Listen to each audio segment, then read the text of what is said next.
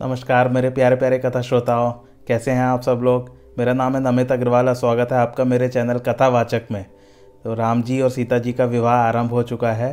पिछले एपिसोड में हमने पढ़ा था कि जो देवताओं की पत्नियाँ हैं और शिव जी और उनकी पत्नी है लक्ष्मी विष्णु जी की, वो सब जो है मंडप में उनके साथ रनिवास में प्रवेश कर गई थी साधारण स्त्री का रूप धारण करके।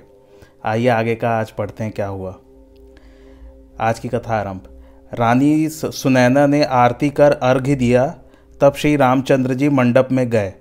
वहाँ उनको आसन पर बिठाया गया। पश्चात समस्त विधियों को पूर्ण करके राजा जनक महाराज दशरथ जी से प्रीतिपूर्वक मिले। उनके मिलने से जैसी शोभा प्राप्त हुई, उसकी उपमा को कवि खोज खोज कर लज्जित हो गए। फिर राजा जनक ने एक एक करके वशिष्ठ जी, विश्वामित्र जी और दशरथ जी की पूजा की। फिर राजा जनक ने समस्त बारातियों का समधि जैसा ही आदर सहित भलीभांति पूजन कर सबको यथा योग्य आसन पर बिठाया। ब्रह्मा, विष्णु, महादेव, श्री रामचंद्र जी के स्वभाव को भली भांति जानते थे। कपट से ब्राह्मण का सुंदर वेश वह तीनों देव उस विनोद को अत्यंत शांति से देख रहे थे। कौन किसको जाने और पहचाने, सबको आनंदमय अपनी ही सुधी न थी। राजा जनक ने उन तीनों को ब्राह्मण जान उनकी भी पूजा कर आसन पर बिठाया। तब समय को देखकर वशिष्ठ जी ने शतानंद जी से कहा, अब सीता जी को शीघ्र लिवा लाइए। पुरोहित की वाणी सुनकर सभी सखियाँ रानी सुनैना सहित प्रसन्न हो गईं। फिर सीता जी का सोलह श्रृंगार कर सब मंडप की ओर चलीं। सीता जी की सुंदरता का वर्णन नहीं किया जा सकता। सीता जी जब मंडप में आई तो मुनि का, मुनिजन प्रसन्न मन से शांति पाठ करने लगे। इस प्रकार कुल की समस्त रीतियाँ भगवान सूर्य स्वयं ही बतला देते थे। उस समय श्री रामचंद्र जी और सीता जी में पारस्परिक अवलोकन हुआ। उनके परस्पर प्रेम का कोई कवि कैसे वर्णन कर सकता है? हवन के समय तो अग्निदेव ने साक्षात शरीर धारण कर आहुतियाँ ली और इसी प्रकार चारों वेदों ने भी ब्राह्मण रूप धारण कर विवाह की सारी विधियाँ बतलाईं। तब इस प्रकार कन्या और वर का पाणी ग्रहण कर दोनों कुलगुरु शाखोच्चार करने लगे। पाणी ग्रहण को देखकर देवताओं सहित ब्रह्म और मनुष्यों सहित मुनिगढ़ आनंदित हो गए। इस प्रकार राजा जनक जी ने वेद विधान से समस्त लोकाचार करते हुए कन्यादान किया। फिर तो ब्राह्मण वेद ध्वनि करने लगे और ज़ोर ज़ोर से नगाड़े बजने लगे। देवता आकाश से कल्प वृक्ष के फूलों की वर्षा करने लगे। फिर वशिष्ठ जी की आज्ञा से वर दुल्हन एक आसन पर बैठे। इस प्रकार जब श्री रामचंद्र जी और सीता जी श्रेष्ठ आसन पर बैठे तो उसे देखकर राजा दशरथ मन में बहुत प्रसन्न हुए।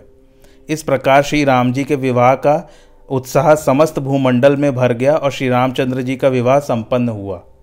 तब महर्षि वशिष्ठ जी की आज्ञा पाकर राजा जनक ने ब्याह का साज सजाकर कुमारी मांडवी, श्रुति कीर्ति तथा उर्मिला को बुला लिया। राजा कुश कुशध्वज की ज्येष्ठ कन्या मांडवी, उसे समस्त रीति और प्रीति रहित राजा जनक ने भरत को ब्याह दिया। और जो सीता जी की छोटी बहन उर्मिला है, राजा जनक ने सब प्रकार की विधियों से सम्मान सहित श्री लक्ष्मण जी के साथ ब्याह दिया। और जिसका नाम श्रुति कीर्ति था, उसे राजा ने शत्रुघ्न को अर्पण कर दिया। आपस में दुल्हने अपने समान ही योग्य वर को देखकर सकुचाती और हृदय में हर्षित होती। सब सुंदरियाँ सुंदर वरों के साथ एक एक मंडप में विराजमान थे।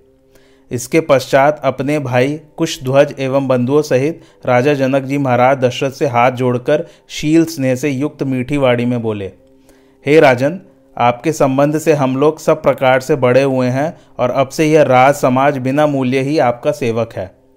सो हे राजन, आप हमारी कन्याओं की करुणा दृष्टि से इनका पालन करिएगा। इस प्रकार अपनी अपनी पत्नियों के साथ सब राजकुमार पिता महाराज दशरथ आशीर्वाद लिए। फिर बहुत प्रकार से व्यंजनों की तैयारी हुई। जनक जी ने सब बारातियों को बुला भेजा। भांति भांति के पकवान परोसे गए, जिनका वर्णन नहीं किया जा सकता, जिनमें अमृत सा स्वाद भरा था। तब रसोइयों ने अनेक प्रकार के व्यंजनों को परोसा, जिनका नाम भी कोई नहीं जानता था। इस प्रकार से सबने भोजन किया और तत्पश्चात सबको सादर आचमन, आचमनी जल दिया गया। जनकपुर में नित्य ही नया नया आनंद बढ़ने लगा। पल के समान रात दिन व्यतीत होने लगे।